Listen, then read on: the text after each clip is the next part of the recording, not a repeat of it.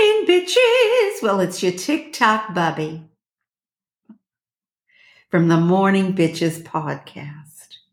I just wanted to say happy Sunday to you all. Mm, that's good coffee. And if no one told you they love you today, I love you because you're you. And who else are you going to be but you? You know, you can't please everybody. You have to be yourself. I mean, that's the key to life in general. That's what I say. You can't, you can't make everybody else happy. But today's an important thing that I want to share about because it's affected my life. And it's called fat and skinny shaming. Now, what do I mean by that? There's a lot of bigger people in the world. They're big. My husband is a big man. He's about two twenty-five, two thirty pounds. I'm not sure what my adopted daughter, Lisa, is, but I know that she is not a small girl. And God bless my mother. She was a big person as well. You know, she was a close to two hundred pounds. That that was my mother. So uh, from the time I was a young, when I was young, I was skinny. I was the skinny one in the family. I think because I saw her as a big person, a big, big person, I didn't want to be that big person. I wanted to be small. Well, I'm small anyway, but I wanted to be small, small. So as a result of that, I was ashamed of my mother. I had to admit it. I was ashamed that my mother was a big woman. Yes, that's right. I was sad. I was embarrassed. I, you know, I felt so many different things. In fact, one day when she came to school to see me, she, you know, and I didn't want to look her in the face, and I didn't want to admit that she was my mother because that was my cat, just Lulabelle, just jumping down. Lulabelle, Lulabelle. I was embarrassed because my mother was a big person, and I didn't want people to think that that was my mother, that she was big. So I ignored my mother, and when she was like upset, when she was angry, she would eat. She liked to eat. She, she was a stuffer. She would eat a whole cake at night. You know, when she came home from work and she was frustrated and angry, she would eat. That was her way of stuffing her feelings.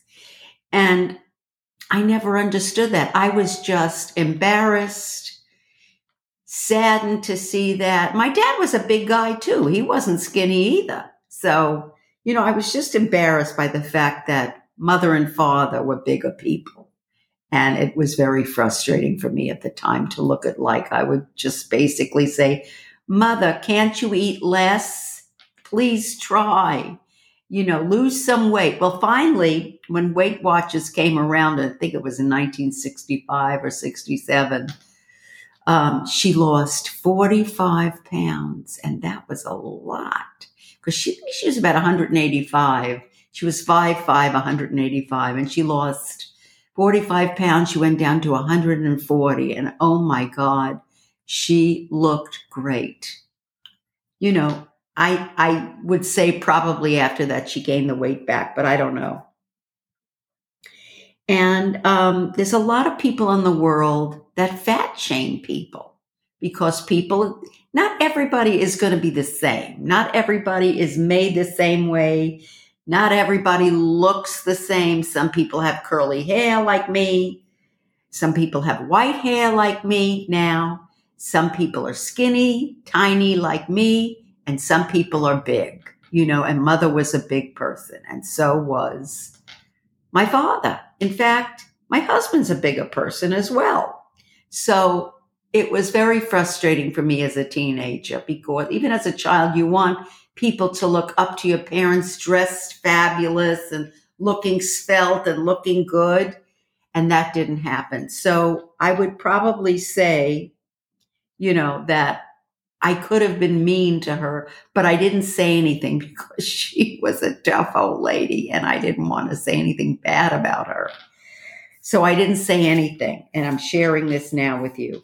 And now, you know, in my life, it seems to me that I've always been with heavy set men. I'm not sure what that means, but it probably means that I don't like skinny men. I'll be perfectly honest about that. I don't like thin men.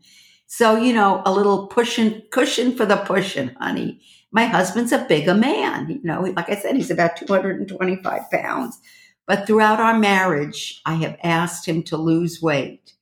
Not because I think he looks horrible. It's because of his health. And recently, you know, I shared he had um, some real serious health scares. You know, he had pacemaker, you know, so many different things. Recently, blood clots in the lungs. So as a result of that, you know, I want him to lose weight. But, you know, I can't make him do anything he doesn't want to do. And then there's my adopted daughter, Lisa, who I just love, love, love. I don't know her experiences with fat shaming, but I know she's a bigger person. You know, she's a big gal. And I am sure she's been bullied, pushed around, made fun of. I could only imagine, you know, being a skinny girl, growing up skinny. Believe it or not, you get skinny shamed because growing up, I was very tiny. I was a tiny person. I was like four ten. Well, I'm almost there again.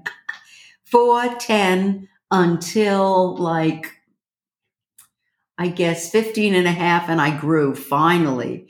Did not have a figure, did not have boobs, didn't have anything, flat-chested, um, skinny legs, which I still have, skinny arms, and, and just skinny.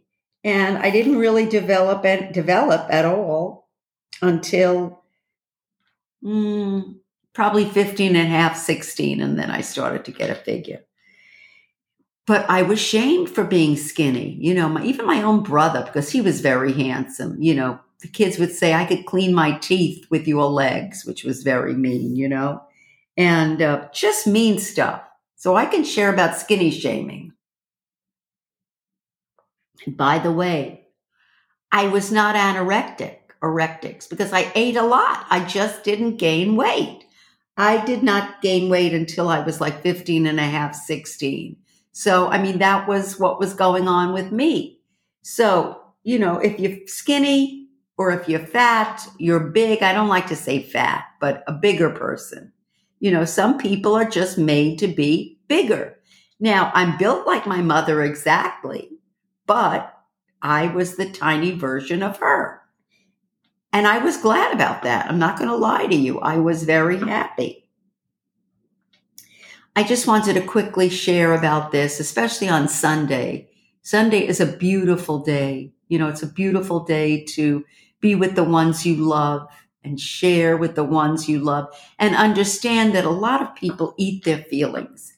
My husband eats his feelings. He like, you know, he's what they call a sneak eater. If I hired a private detective to follow him, he would be eating in seven eleven, those John hot dogs. In fact, they would tell me when I would go to seven eleven, I'd say, did my husband come in here? Oh, yes.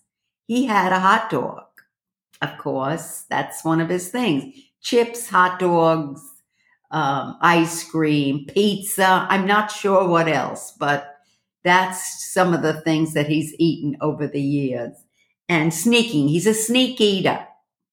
He sneaks.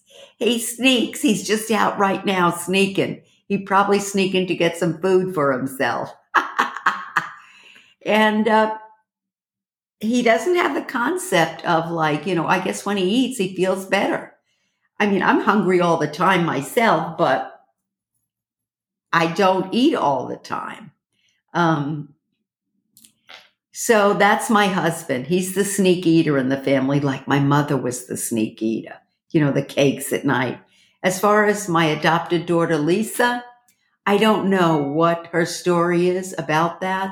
All I know is she's a bigger person. And we have to accept everybody for who they are, don't we? Shouldn't we accept everybody for who they are? Some people are big, some people are small.